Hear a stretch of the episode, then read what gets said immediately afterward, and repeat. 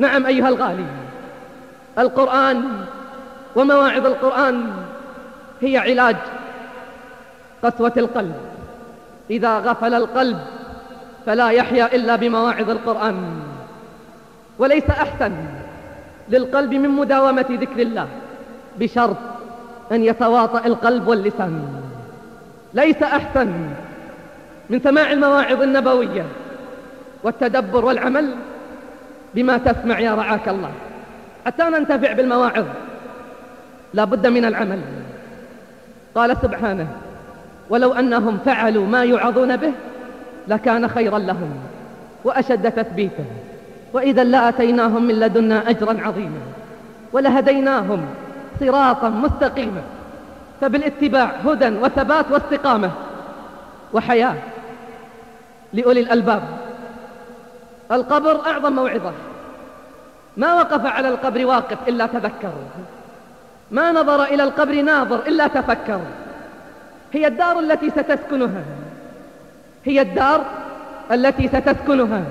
طال الزمان أو قصر.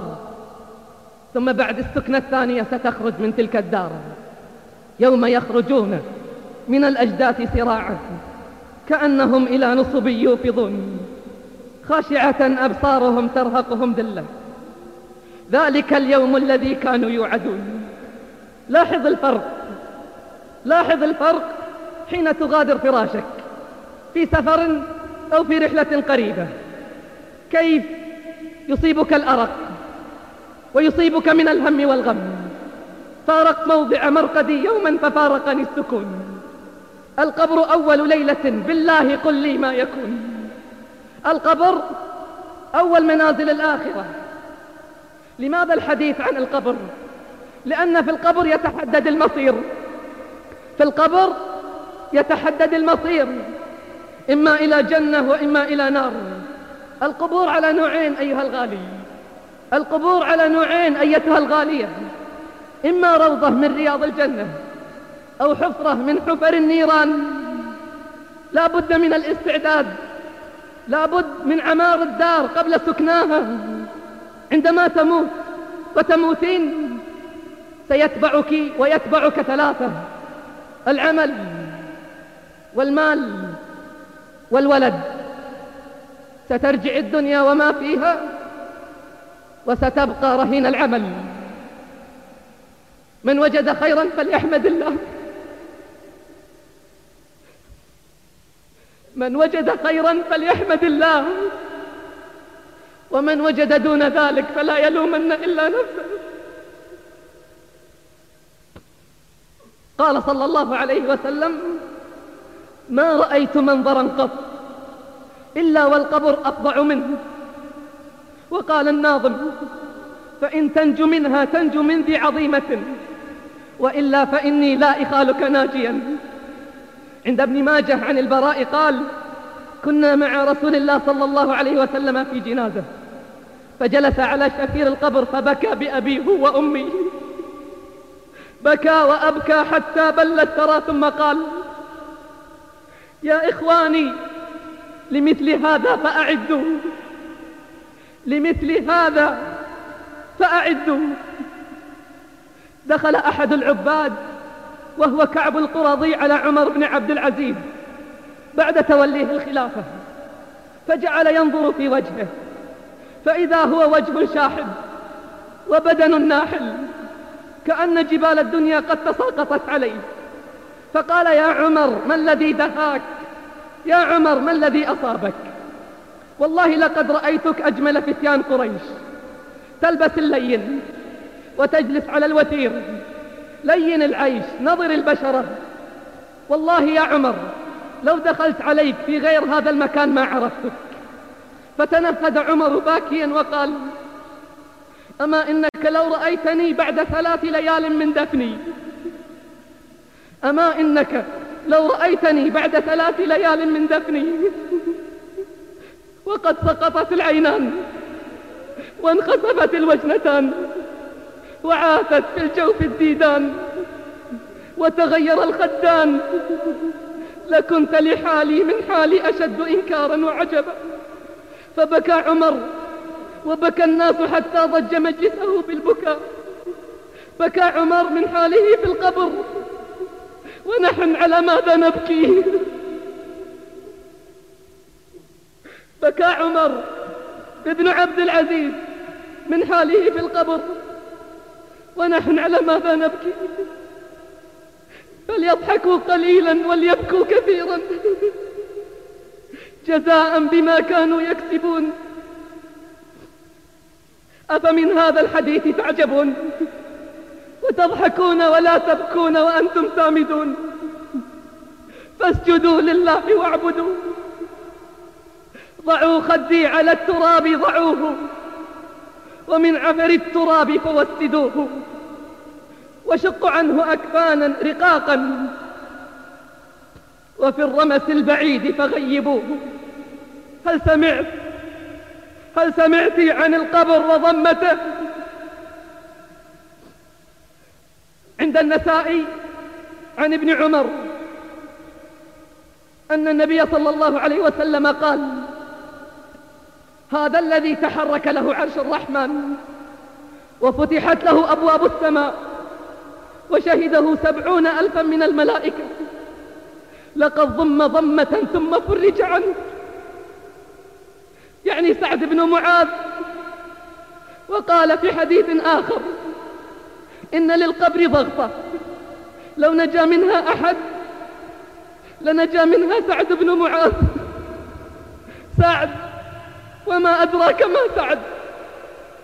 سعد الذي اهتز له عرش الرحمن عند وفاته.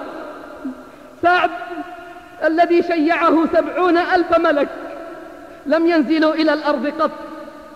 سعد الذي فتحت له أبواب السماء. سعد سيد الأوس والخزرج.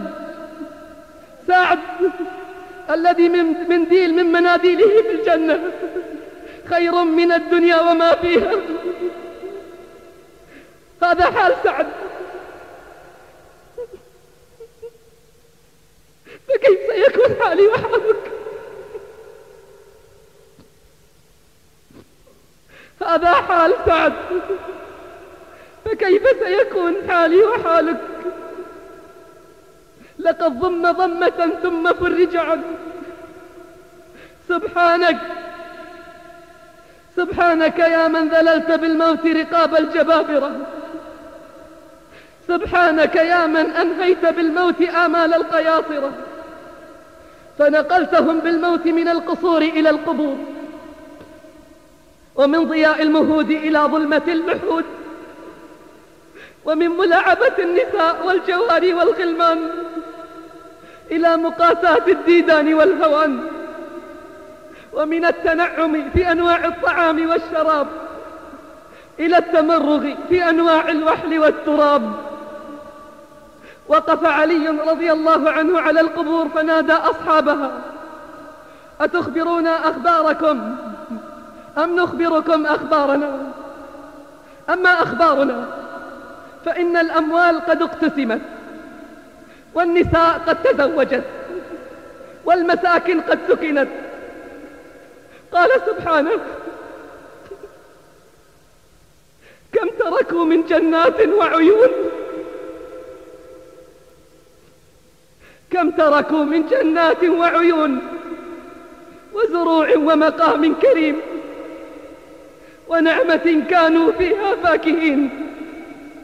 كذلك وأورثناها قوما آخرين فما بكت عليهم السماء والأرض. وما كانوا منظرين القبر كل يوم يناديك يا ابن آدم تمشي في جماعة على الأرض وسوف تقع وحيدا في بطني. يا ابن آدم تفرح وتمرح على ظهري وسوف تبكي في بطني. يا ابن آدم تأكل أموال الربا والحرام واليتامى على ظهري وسوف يأكلك الدود في بطني. يا ابن آدم تنظر إلى الحرام بعينيك وسترى ما ينتظرك في بطني. يا ابن آدم تسمع الحرام بأذنيك وستسمع الأهوال في بطني. يا ساهي يا غافل سيحملك أهلك وأخلاؤك إلى تلك الحفرة. سيتبعك مالك وولدك وعملك.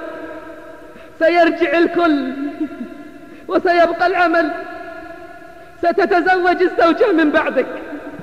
وسيتقاسم الأولاد أموالك. وأنت وأنت ينادى عليك. ينادى عليك. رجعوا وتركوك. وفي التراب وضعوك وللحساب عرضوك. ولو بقوا معك ما نفعوك. ولم يبقى لك إلا أنا. وأنا الحي الذي لا يموت. يا أيها الإنسان. يا أيها الإنسان. ما غرك بربك الكريم؟ الذي خلقك فسواك فعدلك. في أي صورة ما شاء ركبك. كلا بل تكذبون بالدين وإن عليكم لحافظين. كراما كاتبين يعلمون ما تفعلون. ألهاكم التكاثر حتى زرتم المقابر. ستسمع قرع نعالهم وستبقى وحيدا فريدا إلا من العمل. مر رجل على قصر من القصور اجتمع عليه نفر وملأ من الناس. فقال ما الخبر؟ قالوا إن الأمير قد بنى هذا القصر. وجمع الناس فقال لهم أعطي أي واحد منكم ما شاء إذا قال لي أن في هذا القصر عيب. زين القصر وملأه بالمتاع والأثاث. ثم جمع الناس لينظروا.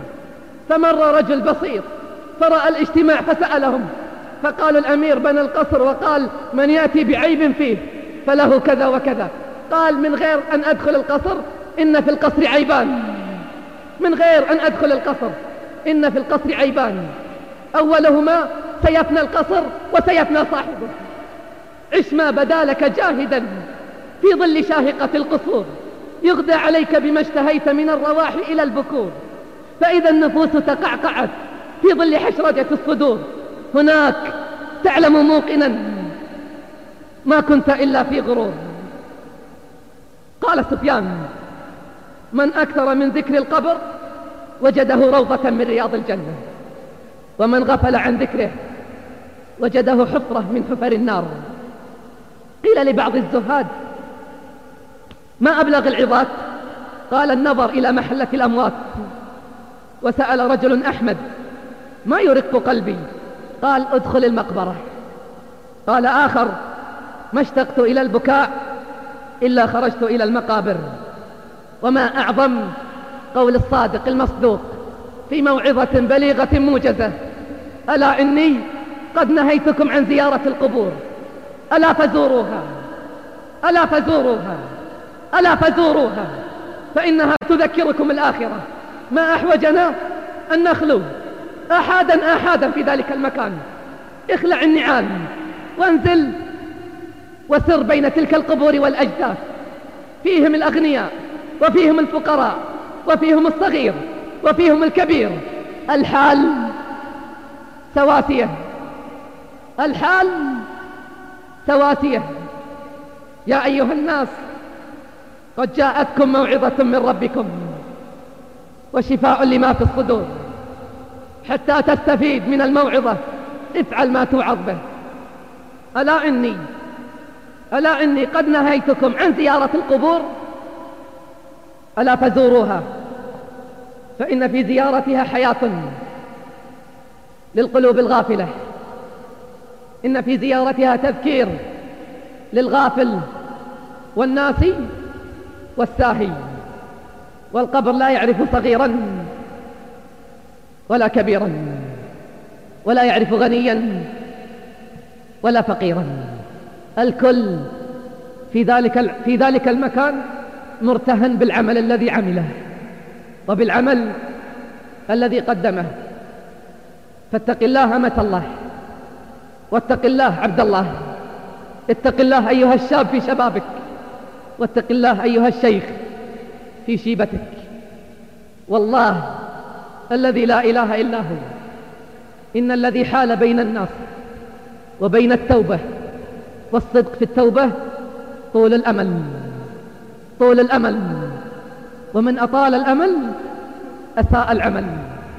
قال سبحانه ذرهم يأكلوا ويتمتعوا ويلهيهم الأمل. فسوف يعلمون.